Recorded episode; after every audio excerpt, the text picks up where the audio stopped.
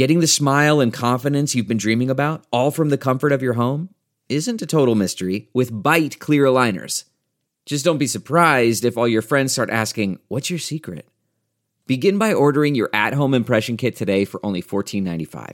Byte clear aligners are doctor directed and delivered to your door. Treatment costs thousands less than braces, plus, they offer flexible financing, accept eligible insurance, and you can pay with your HSA FSA.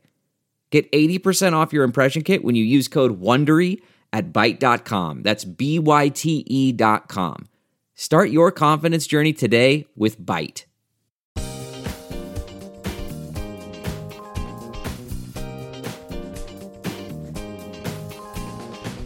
It's Tuesday, February 21st, and thank you for streaming or downloading another episode of The Ben Joravsky Show. Today's guest, we've got a great one. It's Delmarie Cobb on the show.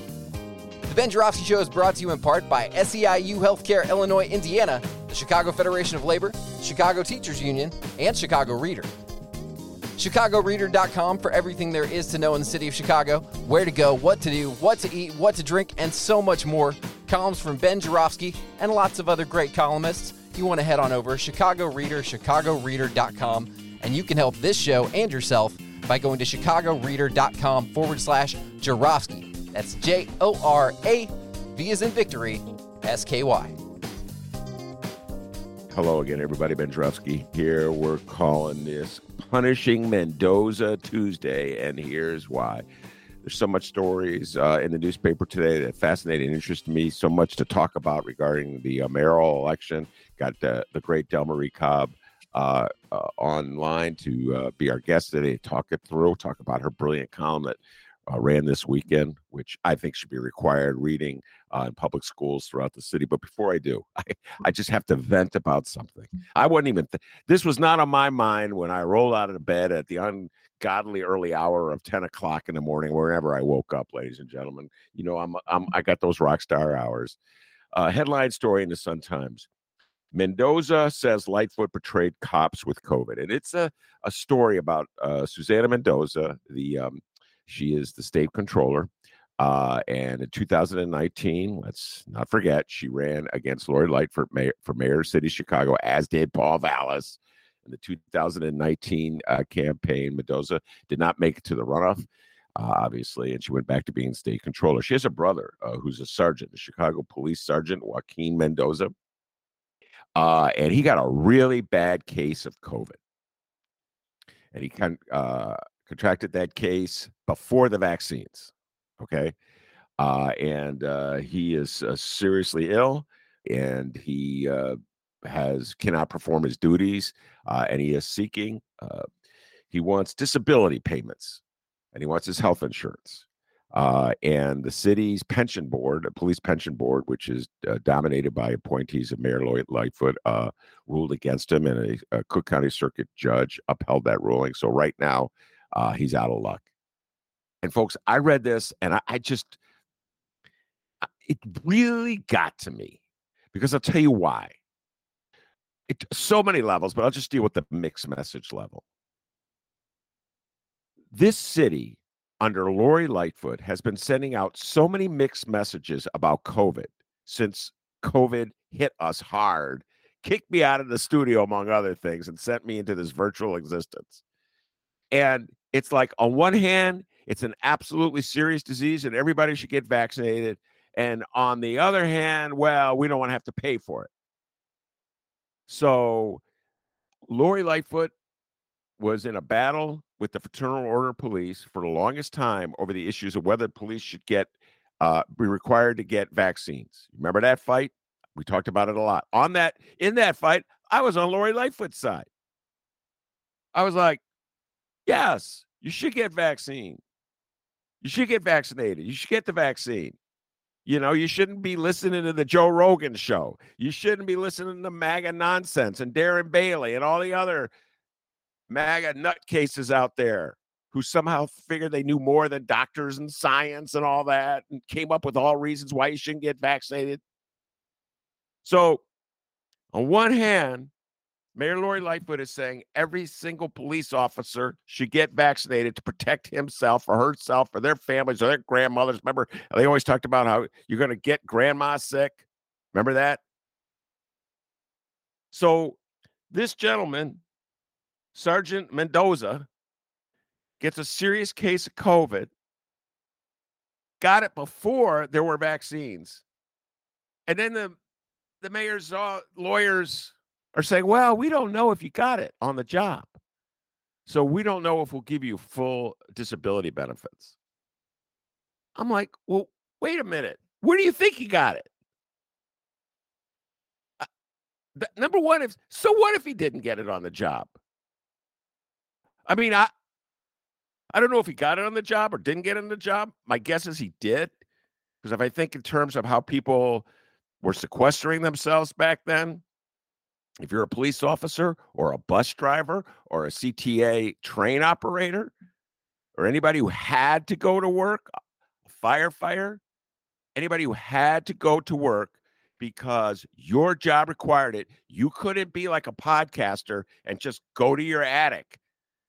You had to go to work and engage with the public. Chances are you're going to catch the disease because of your job. You don't know that he didn't get it on the job, but now you're going to be cheap with it. You're going to withhold benefits for it. You tell police, get the vaccine, get the vaccine, get the vaccine, because your life will be on the line. Your grandmother's life will be on your line. All your loved ones' life will be on the line. Then when the guy gets the va- gets the disease and is hit hard by it, you deny him disability? That's cruel. To me, that's cruel. And I can't overlook the fact that Susana Mendoza ran against Lori Lightfoot and that this is payback. Now you're going to go, oh, Ben, that's far fetched. No mayor is that cruel. No mayor would do that. I'm like, well, you haven't lived in Chicago very long if you're going to say that, ladies and gentlemen, because this could be a cruel payback city where there's no slight is forgotten and now they got this ridiculous policy. And I know, oh, well, we're going to save money on this policy. Isn't that funny? They're going to save money on policies with police officers or firefighters or CTA workers who got really sick. But hey, $1.3 billion for Lincoln Yards developers to gentrify an already gentrifying neighborhood. Got plenty of money for that. So I'll tell you what, man. I my um I thought I'd seen it all. But to tell police officers you got to get the vaccine or you get seriously ill, and then when the one guy gets seriously, you tell him, "Well, we don't know if you got it on the job, so we're going to die you disability." Is not only illogical, it's cruel. All right, I had to get that off my chest. Uh, and I've reached out to Susana Mendoza, bring her on the show soon to talk about it in greater specificity. Uh, with that, I turn things over to the great, the legendary Delmarie Cobb. Welcome back, Delmarie. Thank you and uh, you are on my mind. You're always on my mind. Uh, I uh, you wrote a column this weekend. Uh, I just uh, I took a picture of it. Uh, I've been telling my friends to read the column. Not that you know uh, it'll change any minds in this city, uh, but it was very apropos. I thought uh, to where we're at right now uh, with Paul Vallas uh, as a front runner in in all likelihood going to emerge from uh, this uh, first round to make the runoff. And Lord knows what's going to happen once we get into the one-on-one race uh, in this city. Uh, and um, the name, the title you called it is "Turn the Page." So why don't you take a moment uh, to tell listeners what you meant by "Turn the Page" and what your theme is in this column. Go ahead, Delmarie. Well, it's just the idea that ever since Harold Washington died and Eugene Sawyer, Mayor Eugene Sawyer, lost the special election, we have just made as a black community. And and this is the one time I specifically wrote it for the black community to say we have made multiple bad political choices. I mean, just one right after the other.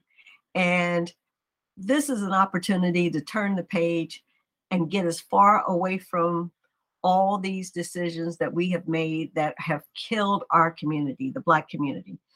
If you look at what's going on in the Black community, I mean, it's it just brings you to tears to know how this community when Harold Washington died, if you consider that the pinnacle of Black empowerment and economic empowerment as well as political empowerment, and then how far we've fallen in just 35 years. In 35 years, that's not a long time to look at where we've come from and all the things we've lost. 250,000 people have left the city. That is a city. And the idea that we've left the city and, you know, six Black owned banks no longer in existence. This was the Black hair care capital of the world. This was the Black publishing capital of the world. You know, this was, we had more Black ad agencies probably than any other city other than New York. And when you look at all the things that we have lost in that amount of time, it is just heartbreaking. All the jobs that have left middle class Black wards like the sixth ward, the fifth ward, the eighth ward, the seventh ward, the 17th ward. Those were middle class Black communities that had city jobs, and the majority of those jobs have left those wards. And to the point that I remember a reporter for the Chicago Reporter wrote a story called The Whitening of the Loop.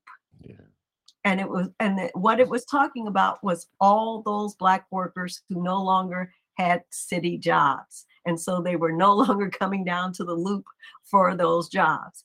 And you see it. And you see the devastation in the black community and the vacant lots.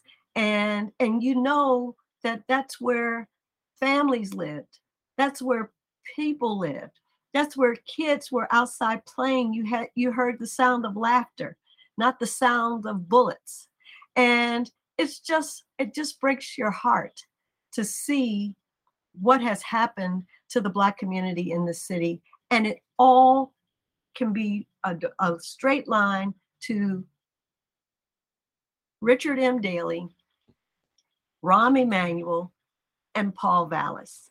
And I put Paul Vallas in there because Daley decided to get his budget director and turn his budget director into a non educator over Chicago public schools. And he embraced small schools, he expanded charter schools, and he created contract schools. And all three of them divert money and starve neighborhood schools. So when you see kids not having access to sports and not having access to music, things that might incentivize a teenager to come to school so he can take part in those things, those activities. You and keep good grades in order to do that, all of a sudden those no longer exist. And that's the sad part about it is that it's just been one cut after the other that has gone on in the city of Chicago. I said the black community has died with a million cuts. Well, when you talk about cuts uh, in uh, your, it's a metaphor. So the, uh, as you said, the black community has died by a million cuts is the metaphor you're setting up. But then you go down and itemize policies. So uh, you call them cuts, but essentially you're talking about specific policies and these are policies. And I've struggled this with this, Delmarie, because I've written about this so much, I've thought about this so much, I've talked about this so much. And I always hesitate. Like, was this policy intended to move black people out of Chicago? Or was that just a consequence of the policy?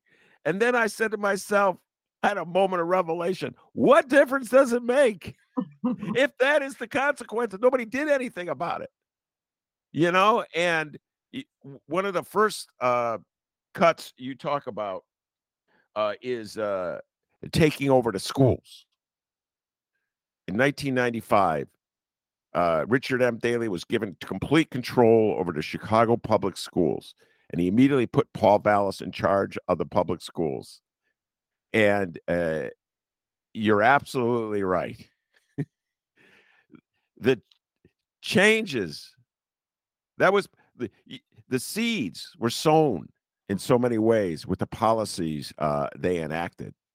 So to the point was it carried on with Arne Duncan after Paul Vallas. It, you could argue it accelerated our, under Arne Duncan, but essentially just like making sure uh, that as population was declining in the black community for various reasons you close the schools giving folks even less of a reason to be in the community giving that community even less of like an economic engine of any kind like to for spending or people coming to the neighborhood uh, and then perhaps most important giving uh, the people who live there no reason to stay i suppose is what i'm saying about and this is a policy a school policy that began in the uh, in the 90s under Daley and just really accelerated into this century. And then people wonder, oh my goodness, black population has, has declined.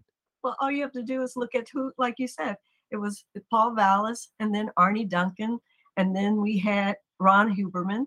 And so you have people who absolutely had no background in education, and the educators, they kicked them to the curb I mean, I remember Blondell, Blondean Davis, who uh, was an educator and certainly should have been a superintendent of schools. And she said, "Oh, I, am not sitting here holding these people's hands, and and they're going to be the face of education. They know nothing about education. I'm out of here." And look at what her school is doing in the south suburbs, where she's a superintendent. You know, they just covered it all the kids there in her high school are going to college. And that because she was an educator who cared about the results. It wasn't a business decision. If you remember uh, uh, Paul Vallas, he was all about business. It was all about m- metrics and meeting certain metrics. And uh, if you didn't, he was going to hold you back. And it was so funny.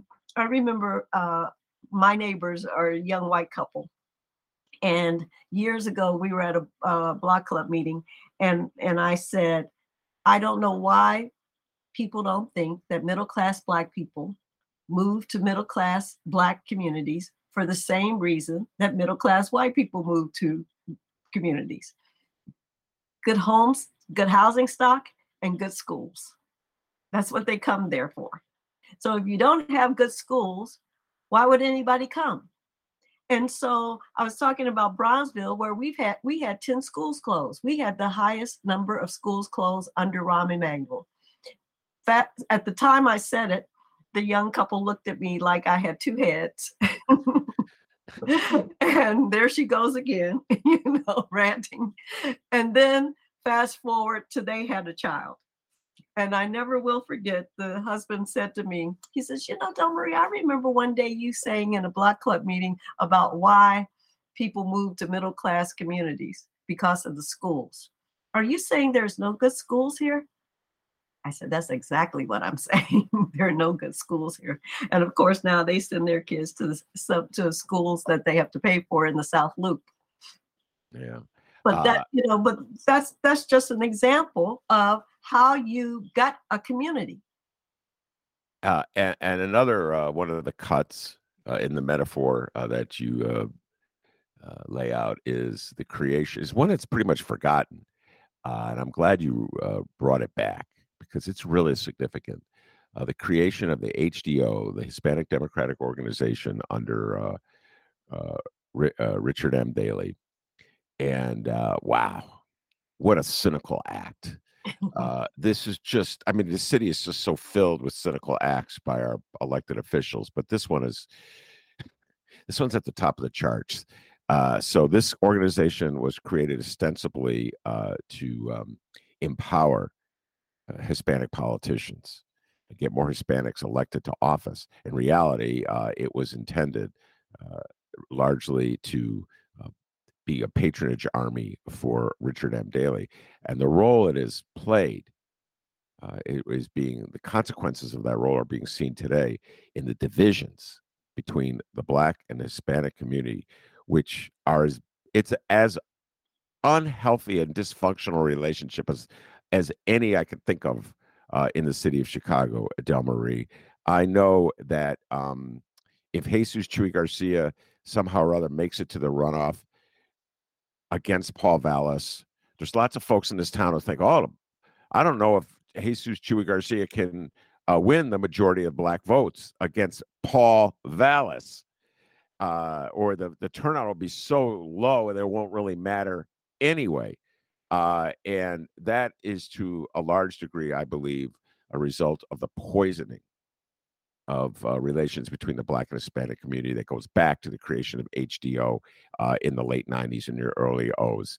Uh, why don't you amplify that uh, a bit? That's absolutely the case. Uh, when when Jesus ran, and even when Miguel de Valle ran uh, in 2015, and I mean 2011, and Jesus in 2015, I supported both of them. And of course, I was asked by reporters about my support of them because of them being Latino. And and I said, you know, I don't buy into this whole black brown chasm because I know it was man-made. It was made by Daley. This is on purpose.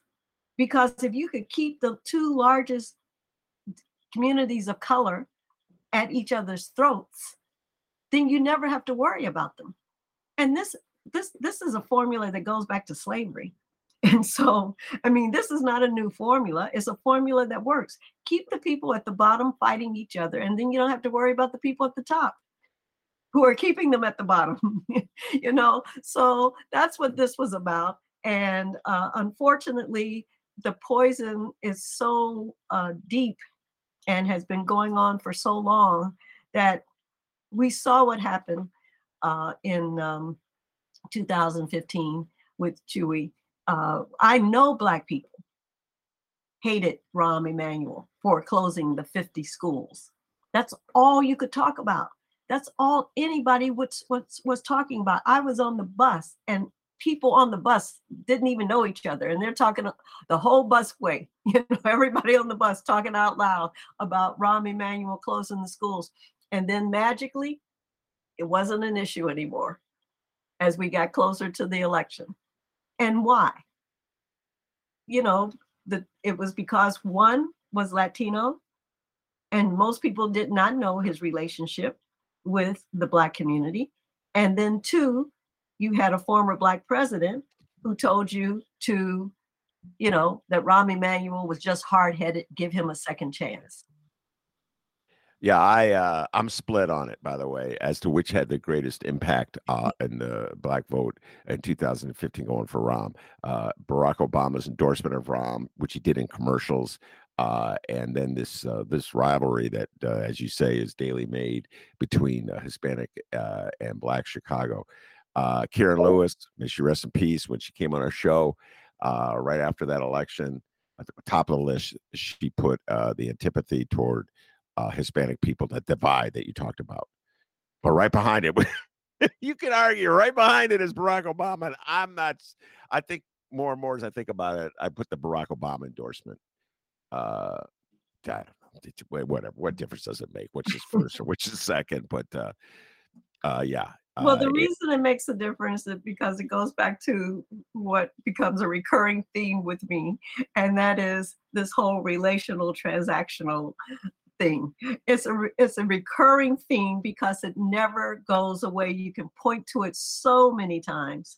And and so that's why it's important because once again, you know, I say if somebody is beating you and your friends say, but you know, you know your husband loves you. He bought you a house. or you don't have to go to work but he's beating me. well, you know, forgive him.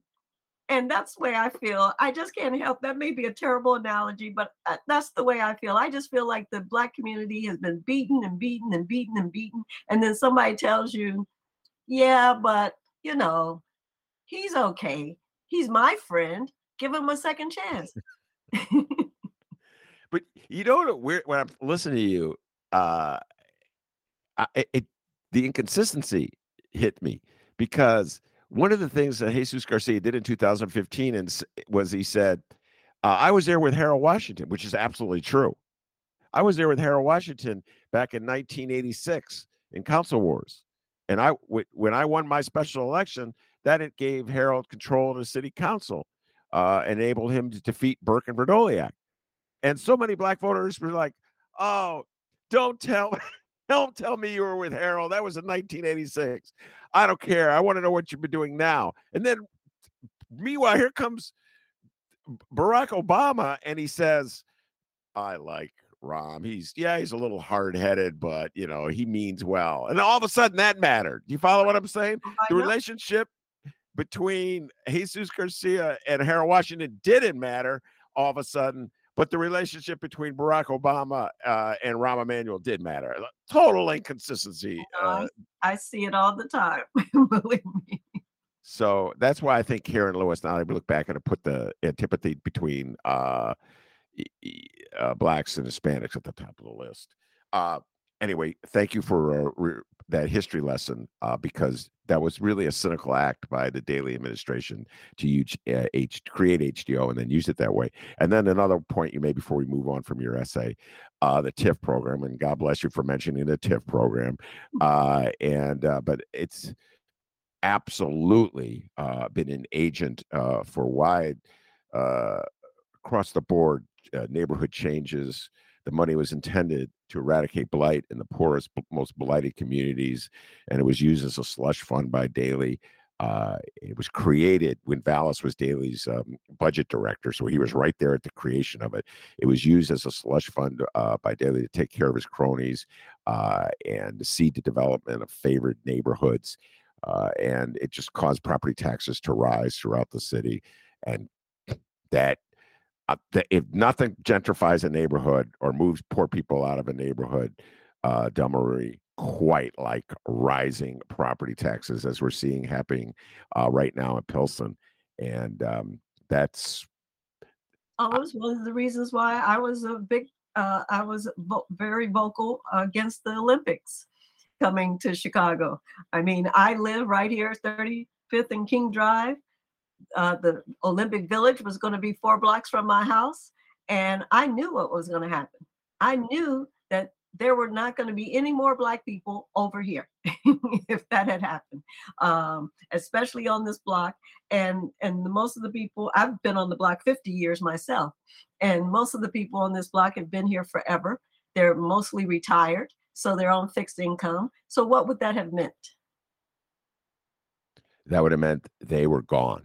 Exactly Yeah. Uh, and that was another cynical act. I remember uh, I remember Barack Obama endorsing that the Olympics and saying, "Hey, I, I'm going to benefit by. it. I'm going to rent out my home in uh, Hyde Park." What a cynical act! And the city is so cynical. it was so fun to just digress for a moment so i had somebody black call me to ask me would i work with them to do rallies around the city to show support in the black community for the olympics. And it was a big contract. And i said no i'm sorry i can't do that. And um, i found out later from somebody else who knew about it.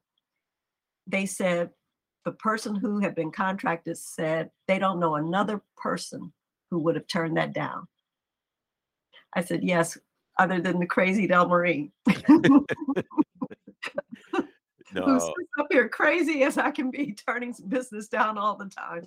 But I just cannot, as I always say, not all money is good money. yeah. Wow, that and I know that was real money because they were throwing so much money at people uh, back in the there was uh, there was a relative handful of people in the city of Chicago who stood up to it. Uh, Delmarie was one. Pat Hill, may she rest in peace, was another Right. one. Uh, I, I remember pretty much every single ally we I had in that fight. But can you Uh, imagine that they wanted to do rallies in black communities to to show, manufacture these rallies to Yeah. to pretend that the black community was completely behind it. Yeah, no, I, I listen. I mean that. I don't even think that's more cy- cynical than what Rahm did in 2012 or 13, where you had the protesters saying, "Please close our schools," and it turns out they were paying off homeless people to show up with signs. Busloads. But- And and Barack Obama said, "Oh, don't worry, he's a little hard headed." Exactly. Exactly. Uh, all right, so we're on the threshold of a Paul Vallas triumph in round one. All the polls say that he will win. He has consolidated the mag. Well, he already had the MAGA vote. That's 15% right off the bat. and now it turns out that folks on the north side love him too. And the Gold Coast, they just love him. Uh, they're swooning for Paul Vallas. Uh, so uh, he'll um, uh, he'll make the runoff. It looks like, and he'll be formidable for anybody to beat uh, in uh, the one-on-one race because you're going to have so much money from corporate Chicago by then. Uh, I call him. I did a column. I call him the Great White Hope. Uh, turns out you almost wrote a column called "The Great White Hope." Yeah. Uh, so it just means great minds think alike. and uh, so, why don't you elaborate on what you mean uh, when you say that Paul Vallas is the Great White Hope? Well, it just amazes me when I look at how suddenly he's become um, un- unbeatable at this point in terms of, you know, he's on a roll and he's rolling right through February 28th. And yet, you know, in 2002, he ran for governor and lost. He ran for lieutenant governor with an incumbent governor uh, Quinn in 2014 and lost. Last time in the mayor's race, he came in fourth in 2019. And now he's running again. He's never had an elected office. He was appointed superintendent of CPS. Um, he did not do a good job. Richard J, uh, M. Daley kicked him to the curb, and only a white man can fail and be considered a national education expert. and so I just find it incredible that suddenly it's like we just discovered Paul Vallas. And yet it, it reminds me of Roland Burris and how when he ran, the media made him into a buffoon and into a political hack. And the reason why I, I mentioned that is because Roland actually had won four statewide races and was the state's highest vote getter. In an all Republican administration, he was the only Democrat. Yet suddenly, when he starts losing, he's a political hack and a buffoon. And so the double standard to me is just unbelievable that one can fail and be a national education expert, and the other fail after actually having been an expert but he's a buffoon. And so the great white hope is we will prop you up. We will make sure you stand erect because we, if we have to carry you, we're going to get you across the finish line. Do you, uh, uh, I can't let the Roland Burris thing pass for a moment. Let's uh, deal with that. Roland Burris, uh, for some of you younger listeners, was a very successful politician in the state of Illinois uh, in the 80s and the 90s. He won statewide. Uh, he was controller. He was attorney general. Uh, and he had ambitions for higher office. Uh, he ran for mayor. I don't know if you remember this, uh, Delmarie. Uh, he ran for mayor. He was in the 90s against Daley.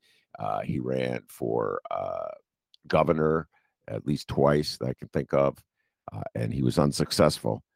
and it's very odd uh, the way uh, mainstream Chicago and corporate Chicago behaves toward black politicians, uh, Delmarie. At some point, they turn on them. Mm-hmm. And Roland Burris was like the guy that they supported early on. Do you follow me? I mean, loved him. Yeah, and until and he wanted point, higher office. What's that? It's until he wanted higher office. Yeah. Why don't you go into that a little bit because I mean, this is kind of one of those unspoken, very rarely discussed um, realities of life. I think, uh, and uh, the the challenge of being a black politician in the state of Illinois or the city of Chicago, and when you leave, quote unquote, the black community, and you are reaching out for like white votes, go statewide. The way you're viewed, uh, and the hostility is embedded sometimes uh, in that view. Why don't you just go on a riff about that? Well, it's not it, what it is. Is as long as you stay where we say you can go. you know, we said you could be comptroller. You managed to do that. Um, you managed to become attorney general. At the time, a black person being a governor of Illinois is still unimaginable. Just because Barack Obama became president does not mean that it's going to happen, um, and that everything has changed. Uh, even though we wish it, it we would like to believe that that's not the truth. But I can give you other examples. Uh, for, for many of your listeners who probably don't know Cecil Partee. And um, and I used to talk to these guys uh, a lot. So we had nothing in common, but they were a wealth of information. And so I would call them up and have lunch or just talk on the phone, go for hours talking. And I never will forget, I think he wanted to be, I'm trying to think what was the position. Did he, was he so the last position he had was um, state's attorney. State state's attorney. So he wanted to be, I believe, treasurer is what he wanted to believe to be, if I remember correctly. Treasurer of the state of Illinois or treasurer of the city of Chicago? I believe he was uh, treasurer. Man, now I'm going back in his know, the uh, 20th Ward Democratic committeeman, state senator. I think he was president of the Senate for a while. Uh, yeah, he uh, was the I can't powerhouse. remember what was the one position he won. It was the last position he won. I think it was city treasurer. But go ahead. yes. And they told him he couldn't have it. The the part the powers that be told him no, and he because of all the things you just said that he had done, he was like, "Well, what do you mean I can't do that?" And um and so and then the rumors were for years that he had helped Richard M. Daley pass his law his, the bar exam. so the rumor was that he was indebted that Richard M. Daley was indebted to him because he had pa- tried it pass it two or three times and had failed, and that uh, Cecil Partee had been helpful in helping him pass it. That was the rumor. I don't know if it's true or not, but that's I what I heard. That one, but I heard that one a lot. right. I so, he literally took the test for him. So, so anyway, I, so anyway, this is what he wanted, and once yeah. again, like Roland, who was told not to take the Senate seat, the US Senate seat that Barack Obama had vacated. He was like, Well, I'm going to do it. I'm going to do it anyway. And lo and behold, we find out he has a 21 year old out of wedlock daughter. Lo and behold. yeah.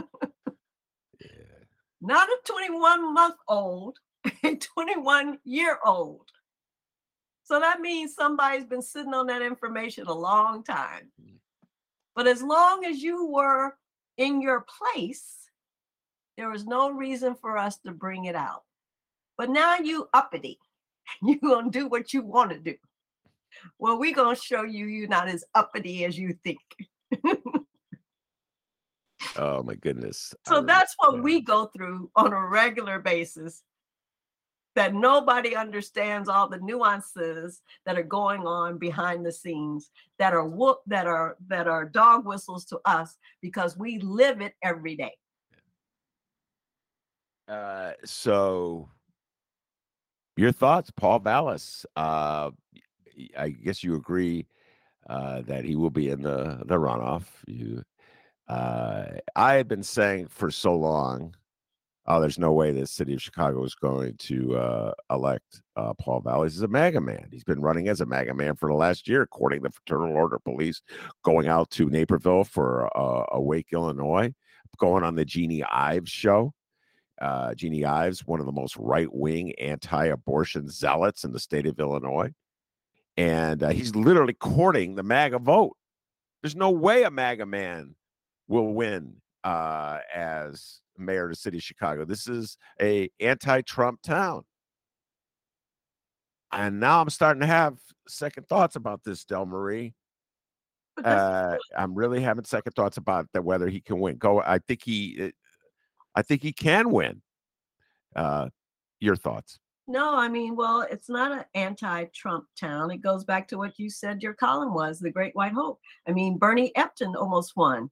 It's it's it's when the real when the covers are taken off. I mean, there are times when we all go along and we get along and we think this is a very progressive city and all the and state and all those things, and then suddenly something happens that takes the covers off, and uh, and we realize, whoa, whoa, wait a minute, this is all like right under the surface, and which is why all these policies have been allowed to exist for so long that has that that that, has gutted the black community is because right under the surface is is people show their true colors. And that's why Vallas now is the great white hope. Um, he has an opportunity to win. And you know this has been a city of closeted republicans as far as i'm concerned. Almost every mayor we've had since eugene sawyer and harold washington has been a closeted republican to one degree or another. And so um, I'm not surprised. I'm not surprised at all. And when you look at this other pack, uh, this Get Stuff Done pack, I mean, come on. I mean, that's another example of they, they claim they're going after the socialists. They're not going after the socialists, they're going after the progressives. They don't want a progressive city, they don't want progressive policies. And what people need to understand is when they talk about Brandon Johnson getting money from the unions. Well, Paul Vallas is getting money from rich white Republicans. Sam Zell, Ron Gidwitz, Jennifer Pritzker. They've all given him money. And so, where are the black Sam Zells? Where are the black Ron Gidwitz? Where are the black Jennifer Pritzkers? The unions are the closest thing we got. So, in order to be competitive, we almost have to go with the unions. Otherwise, we wouldn't even be competitive. The days of a Harold Washington and black businesses, again, going back to what we said from the beginning, those days are gone. In this environment that we're in right now, I don't know that Harold could win. That's how far removed we are from having Black businesses that were self sustaining because their customers were Black. They didn't have to ask permission. And what and they didn't have to worry about globalization and the and the and the pushback. So everything, the whole environment has changed. And I really don't know that a Harold could win in today's environment in Chicago. Well, could Harold win? Uh, here's the the reality about when Harold did win, and which is why uh, leads uh, it leads up to your question. Harold won in 1983, uh, and then was reelected in 87 by virtue of roughly 99% black support. 99%. Right. Okay.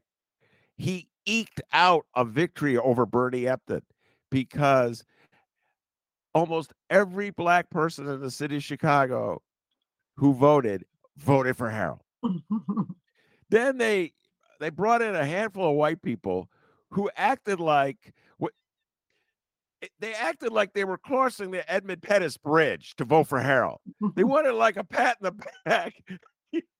well, I I looked at the records and I'm grudgingly voting for Harold Washington, but I'm very concerned about his taxes. I remember the Tribune editorial endorsing Harold. They were so full of themselves, you know. So he won because he got rock solid black vote and he got Hispanic vote. This is before HDO uh, and um, the Daley's poison the well. And it All was right? 88% turnout. Yeah, 88%. So in this day and age, the difference is this 250,000. Is that what you said? Yes. Black people moved out of the city of Chicago? That's 2,000. So 99% of whatever's left over is not as many votes. Uh, I'm not a math genius, Delmarie, but I do know that. Okay. Hey, I took algebra at Evanston High School. So I think that uh, the decline in the uh, black uh, population in the city of Chicago has had a collateral benefit, if you will, for uh, people of the non-progressive uh, persuasion. Uh, because it means that uh, there are fewer voters to possibly vote for progressives and for progressive legislation. And so, yes, to your point, it would be difficult for Harold Washington to win in this current climate because there's fewer black voters to turn out for him. So he would be relying on white people. And that's the other cut that we talked about was the fact that they got rid of CHA uh, developments. Uh, and yes, not that they shouldn't have gotten rid of them, but the whole point of the plan for transformation was to create mixed income communities.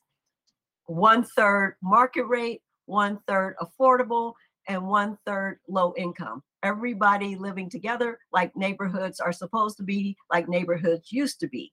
And so, um, what has happened? I can just look at the Ida B. Wells projects that's a block from where I live. 20 years later, still vacant lots on a major thoroughfare, on a major thoroughfare like King Drive. Uh, yeah, I would just add one word to what you said. The whole uh, uh, point of the plan formation uh, was a mixed community. I would say the whole ostensible point or the stated point, as opposed to the real point, right? Which, which is, is move them out. that was the real point, right? Uh, all right, let's move a shift from uh, Paul Vallas to Lori Lightfoot, Mayor Lori Lightfoot running for reelection. Uh, I, the, polls show that she is not by any means a shoe in to make the runoff uh, against Paul Vallas. And so I think it was over this weekend. Uh, she had an appearance with uh, Congressman Bobby Rush, which is this whole thing is so ironic and twisted. Uh, where she said essentially uh, that uh, black voters, if they're not going to vote for her, just don't vote at all, and that's how important she is to the black community of the city of Chicago. Uh, and this is she's trying to uh, show this is like a repeat of '89. and um, when um, Daley was in a, was able to take advantage of a split between Evans and Sawyer and be elected mayor. I have many, many feelings about what Lori Lightfoot did over the weekend, but I'd love to hear what you have to say. Take it away, Delmarie. well, first of all, I do think that she clumsily um, stated what she probably was trying to say. I can't imagine um, that she was saying, really stay home. Um, I mean, I just find that hard to believe that she was telling people to stay home at a get out the vote rally. but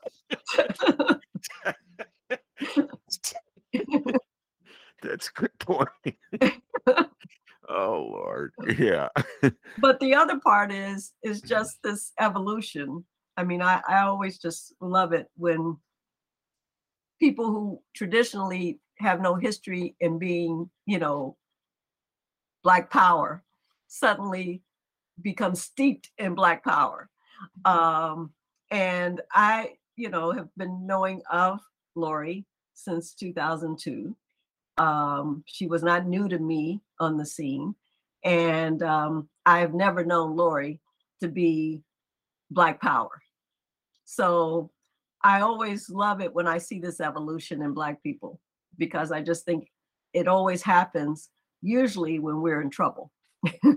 is, is usually when it happens uh, because we know going back to relationships versus transactions we know black people will encircle the wagons and protect one of their own when they feel threatened uh, i've seen it time and time again i feel like we're played like a piano because it is so much a part of who we are that we cannot like you. we cannot like anything about you. But if we see somebody beating you, and again, we've heard it, we've seen it so many times, we know it when we see it, nobody has to explain it to us. All of a sudden, you are our best friend. Mm-hmm. we're going to come there and we're going to swoop down and we're going to protect you. And that's what I think this is that we're seeing is Lori knows that her best chance is with the black community. And when she got in, it you know, when she made the runoff, we were not the reason she made the runoff. We were not her base. Black people didn't know who she was. I mean, I kept hearing that over and over. She's 50 years old. How am I? Why is it I'm just hearing of her? I kept hearing people at the grocery store saying that. She's 55 years old. I'm just hearing of her. Where's she been? Oh, so, there you go. Yeah. So I just, you know, it's just very interesting. I've seen it a million times and um and I just always think it's interesting whenever I see it. Yeah. Uh, that was well done. Uh, do you think it'll work? I mean, uh, we've had many conversations uh, on this show, and shout out Mark Sims. Uh, he's sort of the leader uh, in advocating uh, the notion that there's uh, something going on, to put it mildly and euphemistically, when you have seven black people running for mayor, one white person and one uh, Hispanic person. Okay, uh, and Mark Sims can articulate his views on this a lot better than I can. Uh but uh, do you think it'll work? Do you think she will uh, successfully rally uh, support in the black wards uh, to enable her to make uh, the runoff because of this appeal? Well, I do hear black people say that, you know, I did not support her when she ran the first time, but I do think she deserves a second chance. So I'm hearing that from a lot of people. So I don't know. I mean, that is her best chance because the people who got her here uh, have turned against her. Well, that's uh, by by the way. I would say that is uh, a semi-valid point, and I say semi because of this. Uh, Delmarie, you know, uh, I have never voted for an incumbent mayor since 1987. Just think think about that for a moment, okay? well, I guess you. I voted for Eugene Sawyer, but I don't really. He was never an elect. He, I, I think he always had the entitle, like interim mayor. I, I, be that whatever. I've never voted for an incumbent mayor who's Acting mayor. elected. Uh, a- Acting mayor. acting mayor. uh, yeah. Uh, and so, one of the things that Chicagoans would say to me and to rebut when I would explain that I'm not voting for Daley in 1991, in 95, and 99, and 03, and 07, uh, and when I didn't vote for Rahm at 15, one of the things they said to me was, "It's a really hard job. I've nobody else would want it really. I can't believe he wants it. In this case, she. So they've given it the best they've got. They deserve another chance. I've heard that so many times. So, I, listen, if it's good of an excuse to vote for Daley with all his corruption, okay. If it was a good excuse to vote for Rahm, who knew nothing about the city of Chicago and had utter contempt for the people who lived in the city of Chicago, okay. It was only saved by virtue of Barack Obama pleading with people to vote for him. I guess it's good for Lori Lightfoot. you know what I mean? Can't say it's going to motivate me to vote for Lori Lightfoot, but I guess it's good. but you understand the logic. The illogic. Wait, I understand the logic of illogical Chicagoans. Yes. it's a tough job, Ben. Yeah, he's doing a terrible job at it, but it's a tough job. I'm going to vote for him again because I don't want Chicago to be like Detroit. What? What? What? What? and and add to it that um COVID nineteen.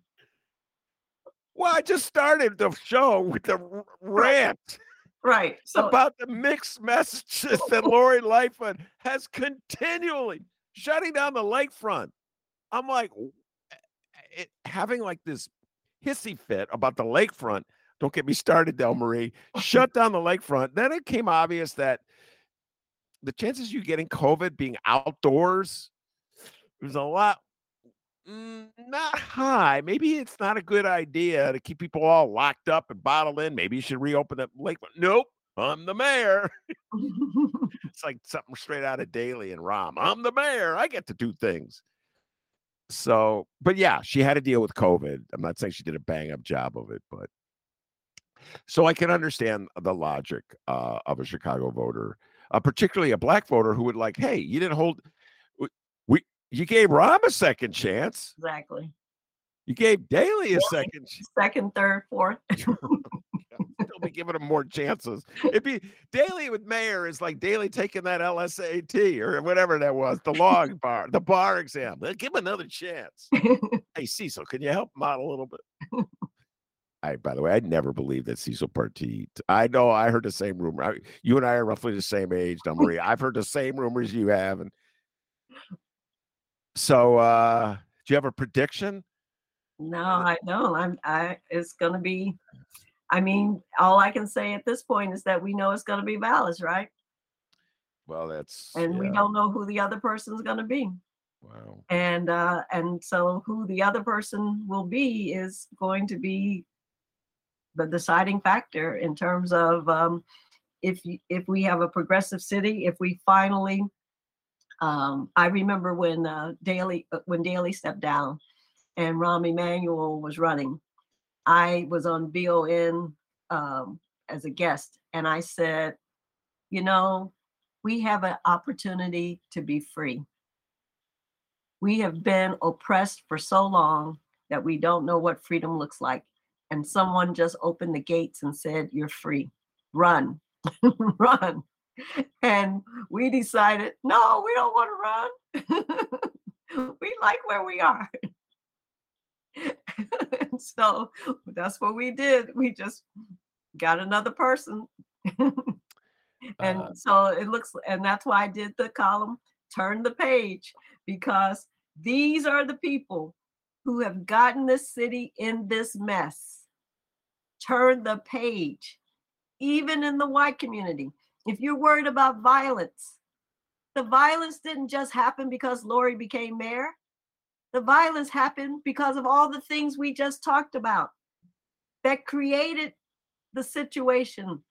And there are no walls.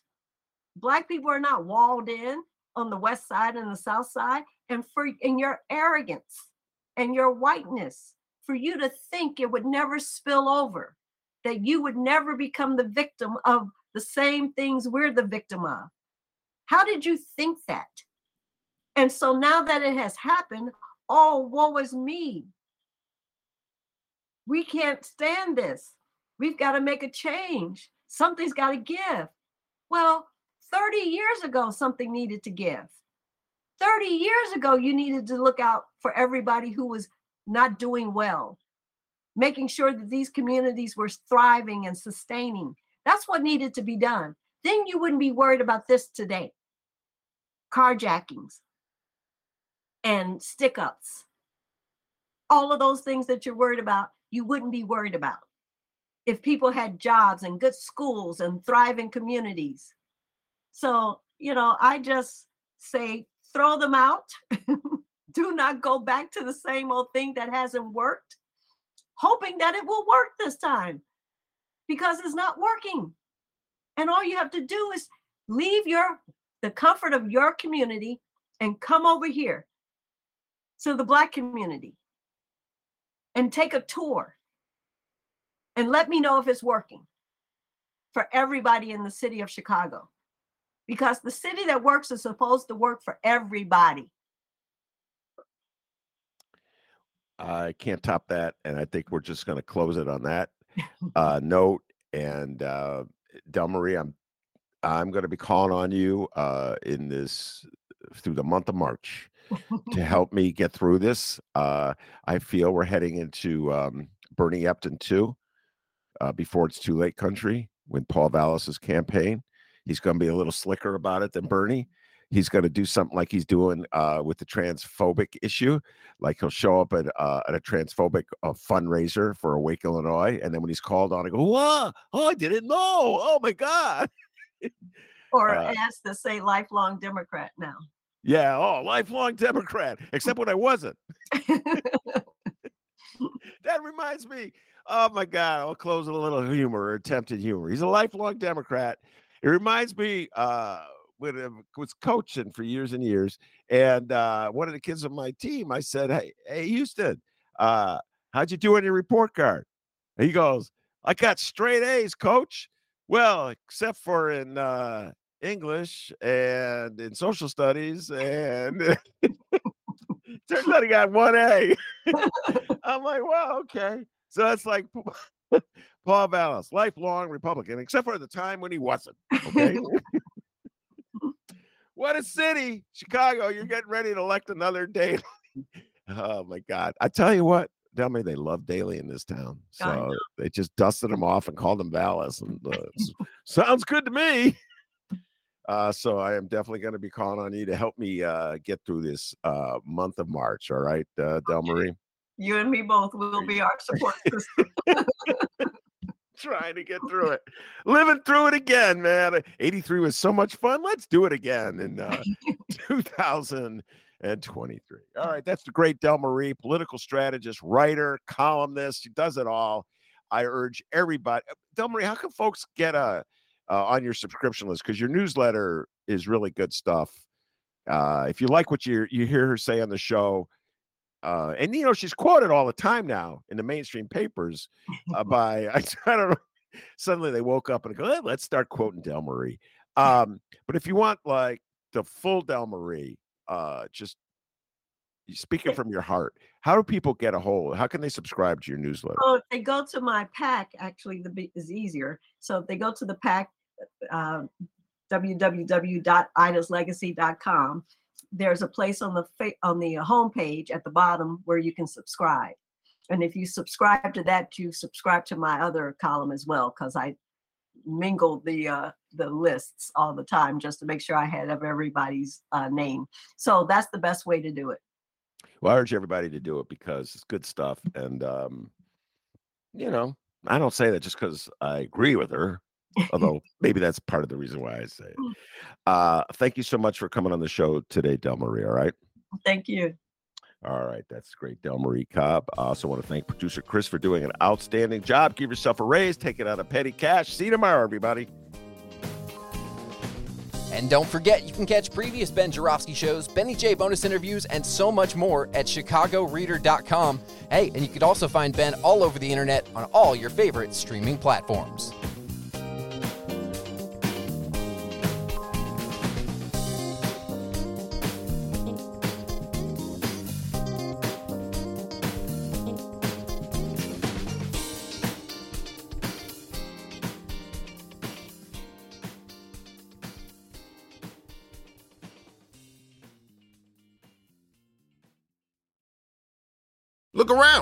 Can find cars like these on AutoTrader. New cars, used cars, electric cars, maybe even flying cars. Okay, no flying cars, but as soon as they get invented, they'll be on AutoTrader. Just you wait. AutoTrader. Support for this podcast and the following message come from Corient Corient provides wealth management services centered around you. They focus on exceeding your expectations and simplifying your life. Corient has been helping high achievers just like you enjoy their lives more fully, preserve their wealth, and provide for the people, causes, and communities they care about. As one of the largest integrated fee only registered investment advisors in the U.S., Corient has deeply experienced teams in 23 strategic locations. Corient has extensive knowledge spanning the full spectrum of planning planning, investing, lending, and money management disciplines. Leverage Corient's exclusive network of experts to craft custom solutions designed to help you reach your financial goals, no matter how complex they may be. Real wealth requires real solutions. For more information, connect with a wealth advisor today at corient.com. That's C O R I E N T.com. Corient.com.